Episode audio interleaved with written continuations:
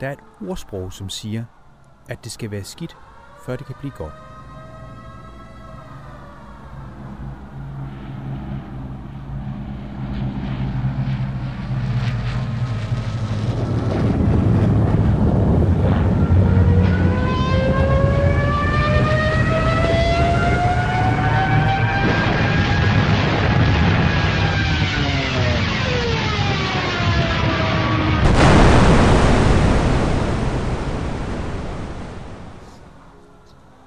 Er dog svært at forestille sig, at der skulle være noget som helst godt ved 2. verdenskrigs redsler.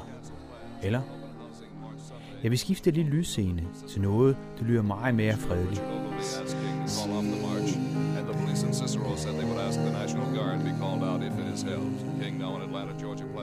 Og så dog.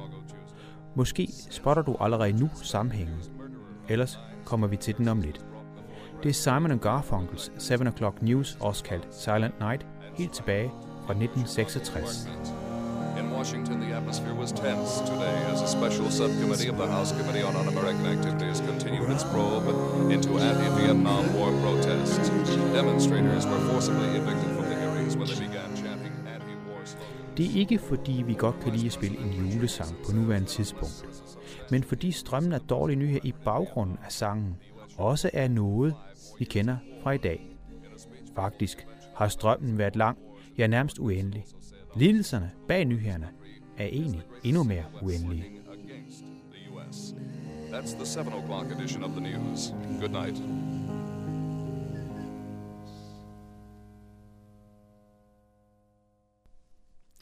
Og så har vi det her citat. at, at det, her, det her er ikke en, en dagsorden mellem højre og venstrefløj. Det er en dagsorden for menneskehedens overlevelse. Det lyder ikke mindre dystert. Hvem det var, og hvorfor han sagde det, vender vi tilbage til om lidt. Selvom det kunne lyde sådan, så er det her en historie, der gerne skulle bringe håb. Du vil høre, at det faktisk godt kan komme noget godt ud af redsler. Selvom det der indrømt ville have været bedst, hvis I var blevet forskånet for den slags. Det hele begyndte i kølvandet på 2. verdenskrig. Meget af verden lå i ruiner. 62 millioner mennesker var døde i krigen. Det skulle aldrig ske igen. Det satte 51 stater sig i hvert fald for, og dannede i 1945 de forenede nationer, FN i daglig tale. FN er ikke fejlfri, bevares, men er dog en stor succeshistorie. Vi har godt nok haft krig, men ingen ny verdenskrig. Antallet af er faktisk faldet drastisk, hvis man f.eks. sammenligner med både 1960'erne og 70'erne. Det er naturligvis ikke kun FN's fortjeneste, men organisationen har dog bidraget. Det er der bred enighed om blandt forskere, som f.eks. Harvard-professoren Steven Pinker. I dag har FN 193 medlemsstater, og sammenslutningens fokus er langt bredere. De fleste af os kender sikkert FN-organisationer som UNICEF, WHO og UNESCO.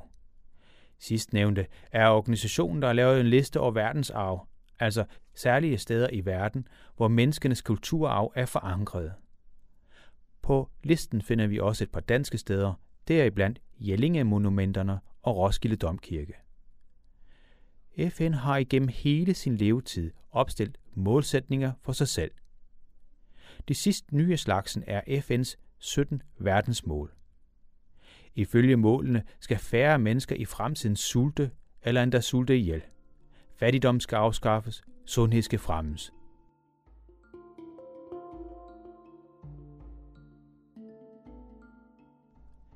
Vel egentlig målsætninger, vi har hørt før. Om det faktisk er realistisk, ser vi på lige om lidt. Men der er et særligt mål, der lige nu har fået ekstra bevågenhed, nemlig mål 13 om klima. Det er en målsætning, tidligere udenrigsminister Mogens Lykketoft som formand for FN's generalforsamling har været med til at fremme. Og om det mål siger han sådan her. Og klimaet haster i den grad, fordi øh, hvis vi øh, ser på, at verden frem til nu faktisk kun har løftet temperaturen med under 1,5 grad Celsius fra før industrialiseringen, og ser, hvor meget ravage det allerede giver, hvor meget forandring det allerede giver, og så forestiller os, at, at vi bare sad og lod det ske, som vi kan se ligger på kurven nu, de næste 30 år. Så vil vi yderligere hæve klodens temperatur med 2 grader. Og så, begynder, så er vi derude, hvor vi virkelig får nedsmeltet øh, iskappen i Grønland, hvor vi får hævet verdens øh, vandstand, hvor landbrugsområder bliver oversvømmet, hvor klima forandrer sig, så ørkener spreder sig, og hvor ferskvandsgletsjere, der leverer vand til en milliard mennesker i Asien, er smeltet væk. Og så kan man begynde at regne på, hvor mange hundrede millioner mennesker, der så kommer på vandring, på flugt, øh, skubber til andre konflikter og omkostninger af et omfang, som ikke er til at holde ud at tænke på. Det er derfor, vi har så travlt. Men hvis vi har så travlt, hvem skal så tage det første skridt? For det er fint med FN's verdensmål, det er med på. Øh, det er fint med, med Greta Thunberg, der siger, at vi skal gå i gang. Hvis vi skal gå i gang nu, sidder der nogen hæv på kanten af stolen her, der lytter til det her. Hvad skal de gøre? Jamen, det, øh, det 17. verdensmål hedder jo partnerskab for målene. Og det er fordi, der har aldrig været en dagsorden, som var mere omfattende, mere kompleks, og som øh, helt entydigt krævede, at politikerne gør noget med at investere i en ny infrastruktur, med at ændre nogle prisrelationer, ændre nogle rammer for markedet, øh, at især lokalsamfundene, og ikke mindst de store byer, tager en meget stor del på sig af den nye infrastruktur, der skal laves. Øh, at både stat og kommuner gør meget mere for at udbrede det her i deres uddannelsessystem, understøtte det her øh, ved den måde, de kører ind på, når de investerer og når de forbruger, hjælpe de grønne virksomheder på vej, også via indkøbspolitikken. Øh, det kommer ikke til at ske, hvis ikke vi har virksomhederne med, men vi får jo også virksomhederne med nu, fordi rigtig mange kan se, at det er fremtidens indtjening, der ligger her, og det er klodens overlevelse, der ligger her. At den ikke bæredygtige investering måske ikke engang betaler sig, hvis den skal holde i 30 år. Så de øh, mange, mange, mange store virksomheder og en masse små, og ikke mindst i Danmark, som har rigtig mange af, af forudsætningerne for at blive førende her, hvis vi ikke allerede er det som på vindmøller. Øh, vi, øh,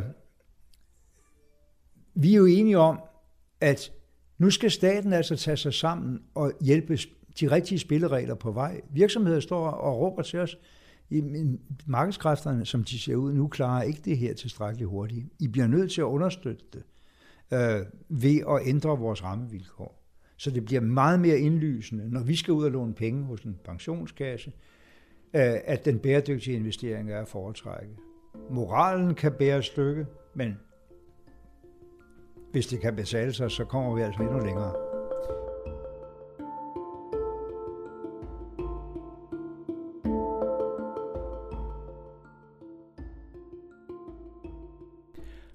Sådan siger altså Mogens Lykketoft om FN's verdensmål nummer 13, nemlig kampen mod klimaforandringerne.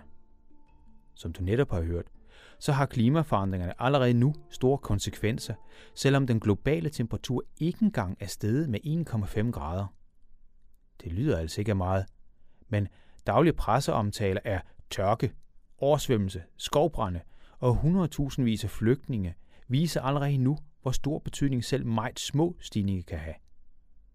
Som du også har hørt, så hænger de forskellige modsætninger faktisk også sammen. Klimaforandringer medfører f.eks. mere fattigdom, hvilket er imod modsætning 1, som her afskaffer fattigdom. Når fattigdommen sætter ind, så er der flere, der sulter, der er en del af mål 2. Færre har råd til at gå i skole, som er det modsatte af mål 4. Når hele befolkningen så bliver fortrædet fra deres hjemmeegn på grund af oversvømmelse eller tørke, så kan de mange millioner på vandring skabe ufred, og dermed flere flygtninge osv. Altså en kædereaktion. Det lyder meget alvorligt, og det er det også. Spørgsmålet er så, om løbet ikke allerede er for længst kørt. Om FN's verdensmål overhovedet har en gang på jorden.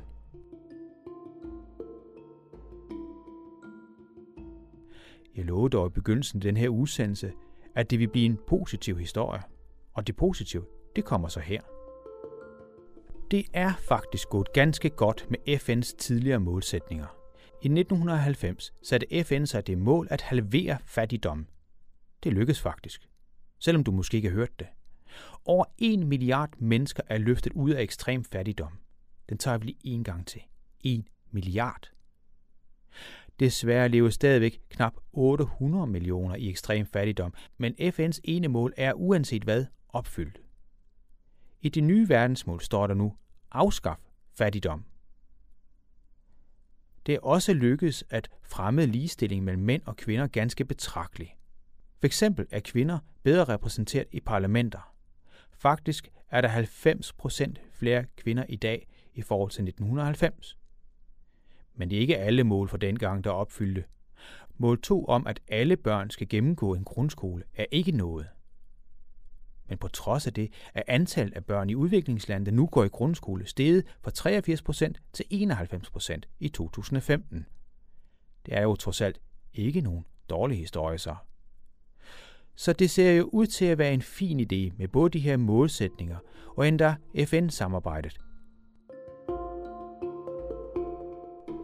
FN's mål lyder jo meget fine alt sammen. Men hvad med de mål, der ikke er med?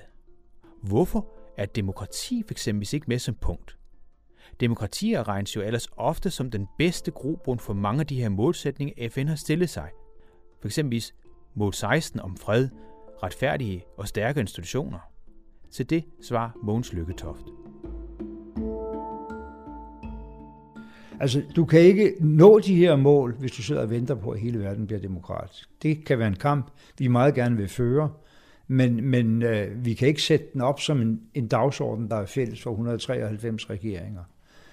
Fordi der er alt for mange, der ikke synes, det er vigtigt. Vi har sagt i mål 16, fred, retfærdighed og stærke institutioner. Og det er det nærmeste, vi kommer til at snakke demokrati, fordi vi, vi snakker om nogle af de forudsætninger, der måske efterhånden kan gøre også et land som Kina mere demokratisk. At retssystemet bliver retfærdigt og gennemsigtigt. Øh, at der er stærke institutioner til at bekæmpe korruption, opkræve skat osv.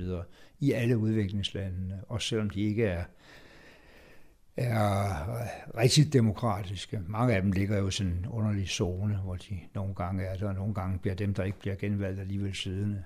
Det, sådan er verden jo i praksis. Ikke?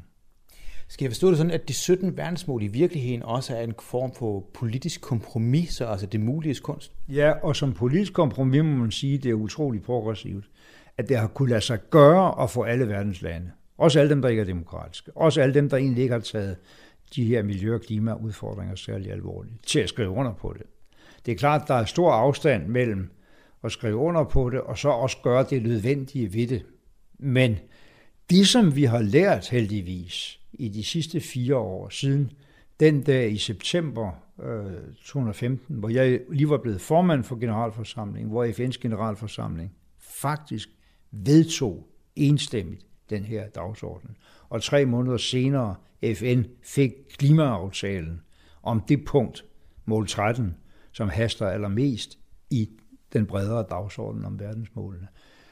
Øh, jamen det er faktisk, at bevidstheden har bredt sig med en styrke som en steppebrand rundt omkring. Jeg siger ikke, der gøres nok. FN's sidste rapport siger også, at det går stadigvæk ikke den rigtige vej. Men, men vi har fået det til at, at, at, at, at bulre ud af, i en stil og grad, som vi ikke har set før fra en international dagsorden.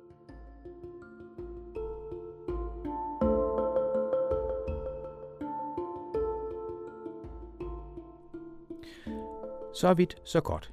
De 17 verdensmål hænger altså sammen, men er samtidig også et resultat af et politisk kompromis, som er nødvendigt for at få landet til at bakke op om f.eks. klimaplanen.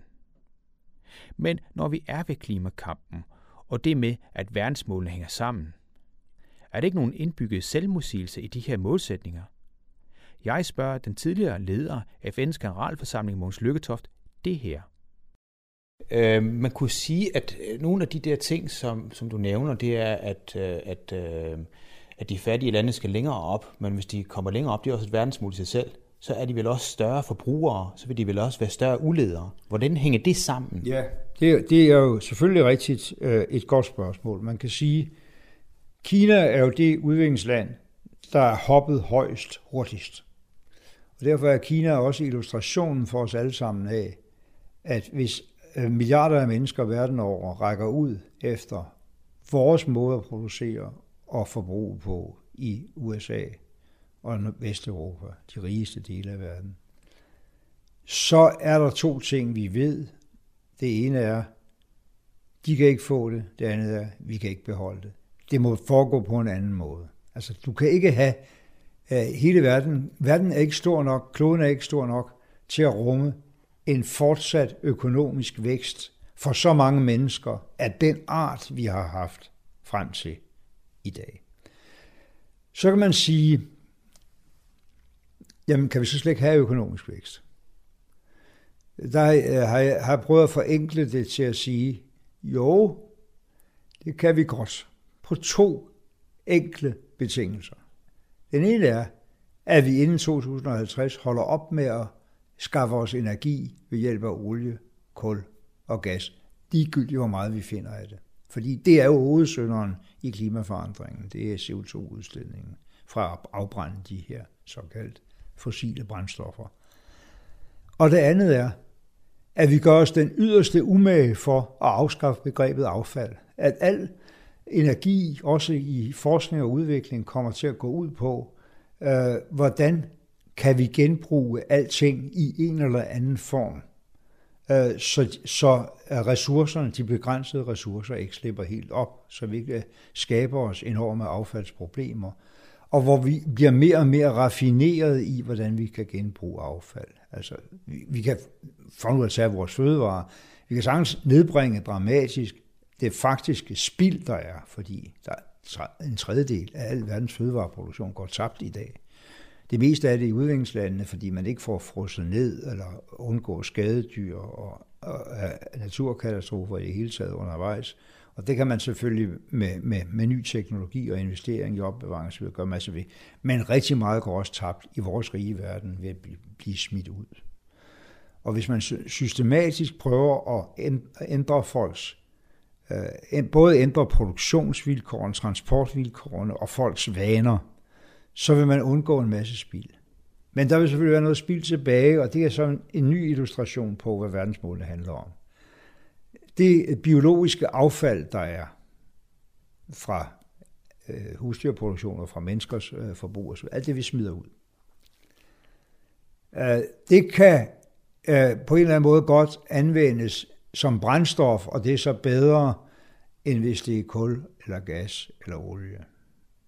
Men meget af det kan anvendes langt mere raffineret, kan bearbejdes med enzymer, kan omdannes til noget så overraskende som Lego-klodser. Altså, man, Lego har et projekt nu, og det viser bare, hvordan store danske virksomheder går ud og tænker rigtigt her. Det vil sige, at nu har vi lavet de der klodser i 70 år eller sådan noget af, af oliebaseret øh, produktion, og det skaber en masse CO2-forurening. Vi har et mål om inden for få år at fremstille legoklodser af biologisk materiale, som ikke har CO2-udledningen i sig. Og det, det vil i høj grad være affalds øh, genanvendelse på meget mere raffineret måde, end det bare at brænde affaldet af.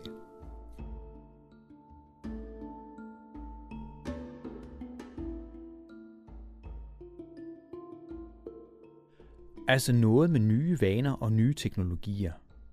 Men har vi ikke allerede nu alle de teknologier, vi behøver? Kunne vi ikke bare gå i gang nu, hvis vi har mod til det, og viljen var der? Så jeg spørger sådan her. Så hvis man nu sidder som borger og tænker, jamen altså, som Greta Thunberg også sagde, altså ja. den svenske pige, øh, jamen vi har al teknologien allerede, vi kan bare komme i gang. Er de egentlig rigtigt, at vi bare kan komme i gang? At vi kunne ændre verden fra den ene dag til den anden, hvis vi bare havde politisk vilje? Der er ikke bare et, et øh, politisk fix med at lave nogle regler om, og, nogle, og, og dermed nogle adfærdsmønstre om. Øh, det, men det hører med i billedet. Der er heller ikke bare et teknologifix. Det er ikke sådan, at man siger, at vi har al teknologien. Det har vi faktisk ikke. Øh, jeg vil tro, at halvdelen af de redskaber, vi skal bruge, er ikke tilstrækkeligt udviklet endnu til, at de, de kan løse de her problemer. Men vi har en enestående chance, hvis vi målretter vores forskningsindsats i samarbejde med virksomhederne til det, så inden for de næste 15 år faktisk at finde de fleste af de redskaber. Lad mig nævne et eksempel, som er helt øh, i, i centrum af problemet. Art. Ja, vi ved meget om, om, om, om, om øh, vedvarende energi. Vedvarende energi er blevet meget, meget billigere prisen på en solcelle er kommet ned med 70-80 procent de sidste 7-8 år. Øh, I de lande, hvor der ikke er kraft endnu ude i landsbyerne, der er det billigere, øh, ikke bare mere klimavenligt, men det er også billigere at investere i sol og vind, end det er at starte et nyt kraftværk. Og så er der andre, der ser lidt anderledes ud, fordi vi har bygget kraftværkerne, men, men øh, alligevel kan vi se, hvordan øh, de vedvarende energikilder bliver med raketfart mere konkurrencedygtige. Men man skal jo have løst nogle gåder, man skal jo finde ud af, hvordan man opbevarer øh, energien, når solen ikke skinner og vinden ikke blæser. Kalifornien, som er nogle af dem, der er længst fremme på det her, har det problem, at de har for meget vindenergi. De er nødt til at forære det væk til nabostaterne, som ikke gider investere i det. og det, og det, er jo ikke så godt, det er jo ikke så godt for, for hele projektet. Vel? Øh, men, men, men, men, men, men det skal man have løst. Altså man skal have, have et batteriteknologi, som vi slet ikke er færdige med at få udviklet endnu. Så det, øh, Greta Thunberg har lige præcis på det her område ikke ret i, at vi har alle redskaberne. Men vi skal satse benhårdt på også at få dem. Men hvis ikke vi samtidig hjælper med at skrue prismekanismerne sammen, så, så det at tage, få dem i gang, og det at bruge dem bliver mere attraktivt end den gamle teknologi, så går det ikke hurtigt nok.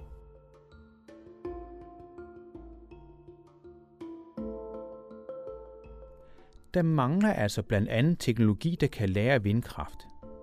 Det er faktisk ikke nogen hemmelighed, og Vestas har tidligere over for mig bekræftet problemet. De efterlyste også politiske løsninger. Men er politikere mon de rette til at håndtere de her mange udfordringer, kloden står overfor? Så jeg spørger Måns Lykketoft det her. Men er det ikke frygtelig svært som politiker? Du har jo selv været politiker. Altså, man venter vel på, at den næste vagt laver den der upopulære beslutning. Ja, men, men, men jeg tror, man er nødt til, man er nødt til at komme i gang. Uh, og man er nødt til, som Connie Hedegaard har sagt det meget præcist, som en af jo vores mest fremtrædende aktivister på den sag her. Jeg føler mig meget i familie med hende lige præcis om det her, men, men, men hun har sagt, du får ikke tilstrækkelig hurtig omstilling, selvom teknologierne er på vej, og forståelsen er på vej hos mange mennesker, hvis ikke staterne aktivt påvirker priserne.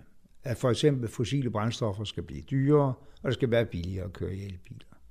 Øh, men, men også på en lang række andre strækninger gør den bæredygtige adfærd mere attraktiv, mere profitabel at investere i, mens den adfærd, der ikke er bæredygtig, hvis vi skal realisere verdensmålene, den skal blive dyrere.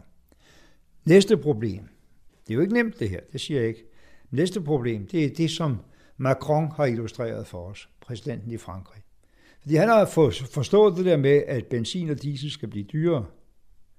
Men han har ikke forstået, i første omgang i hvert fald, at verdensmålene også handler om social bæredygtighed.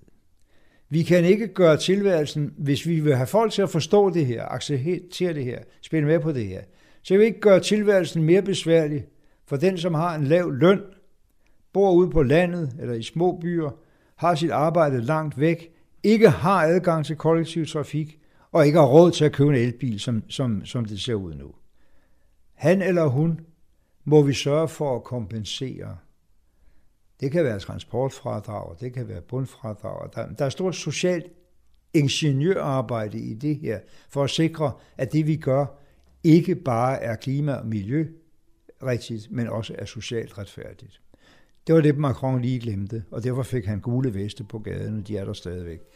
Men, men, men, men man kan sige, at vi skal i gang med den her proces, og den skal i gang øh, sådan, at vi især slår ind på dem, som dig og mig, der kan bevæge os, der kan ændre adfærd, og tilskynde os til at gøre det. Ikke? Svært? Ja. Spændende? Ja. Kan det gøres? Jo, det kan det godt, men det kræver noget politisk mod.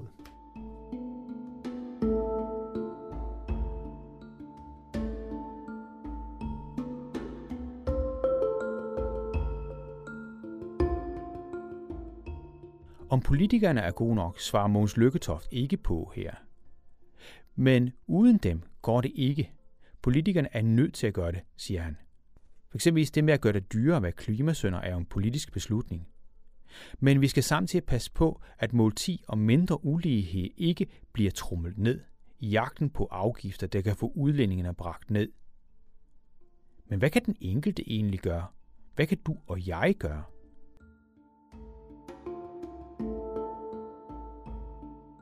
Det er jo så den, den, den helt afgørende af, af sidste part. Men, men det er jo folk selv.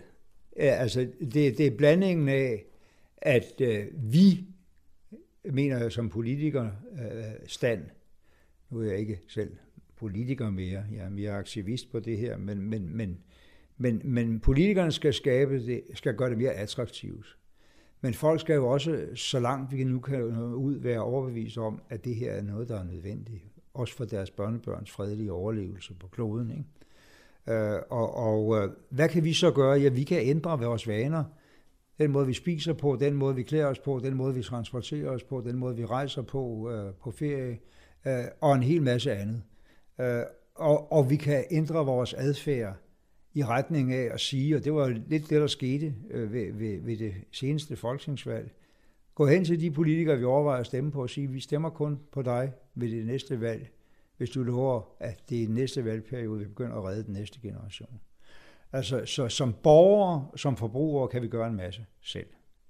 Øh, og, og det der med fødevarene er jo, er jo interessant, fordi det er faktisk allerede nu ved at tale om, det lykkedes at reducere gennemsnitsdanskernes årlige kødforbrug med et kilo. Det er ikke så meget, men det er da et tegn på, at der sker nogle ændringer i vaner. Og jeg er ikke fanatiker, jeg siger ikke, at man skal, ikke spise, man skal holde op med at spise kød. Jeg kan også godt lide en, en, en god bøf en gang imellem, men jeg spiser meget mindre kød, efter jeg har forstået den her dagsorden.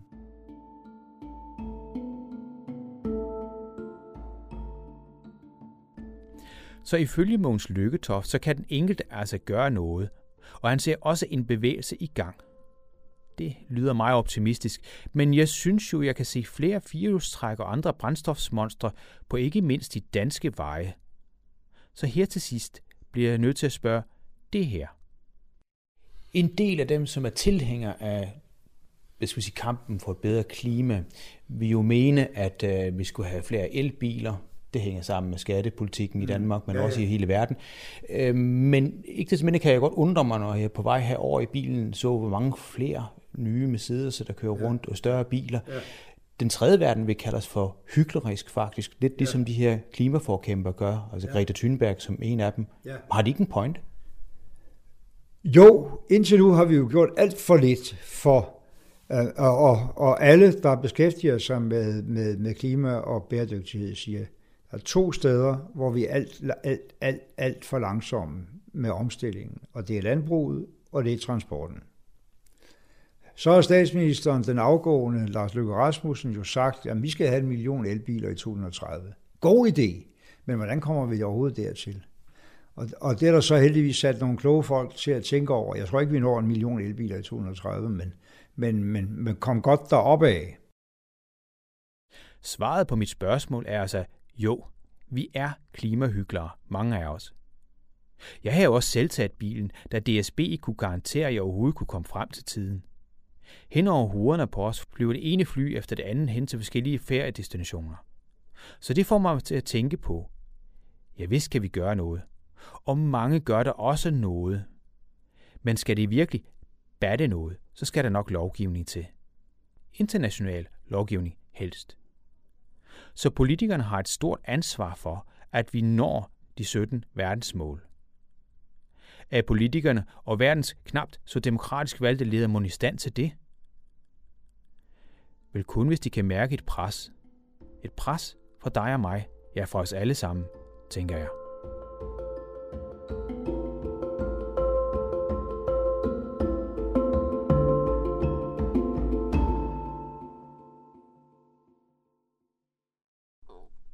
Du har lyttet til programmet Hvad skal vi med verdensmålene og FN i det hele taget? Du kan genhøre udsendelsen her på hjemmesiden stemmerfraverden.dk, altså stemmerfraverden.dk, skrevet ud i en kø. Du kan også diskutere eller genhøre programmet her på den elektroniske folkeoplysnings Facebook-side, som netop hedder Den elektroniske folkeoplysning. Alle podcast lægger vi også på YouTube og SoundCloud, så der findes mange måder at få tag i den her og de kommende udsendelser på. Medvirkende i programmet var den tidligere chef for FN's generalforsamling, Mogens Lykketoft. Journalisten hedder Jan Simmen, og det er Radio Mælkebøtten, der har produceret hele herligheden. Projektet er bevilget af CISU og er en del af Frame Voice Report under EU. Netop EU finansierer størstedelen af projektet her. Her til sidst vil jeg opfordre jer til at besøge vores tidligere nævnte hjemmeside stemmerfraverden.dk. På hjemmesiden vil du blandt andet kunne finde det fulde interview med Mogens Lykketoft og links hen til mange andre gode steder. Mit navn er Kim Matar Bundgaard, og jeg siger tak for denne gang, og på genhør næste gang.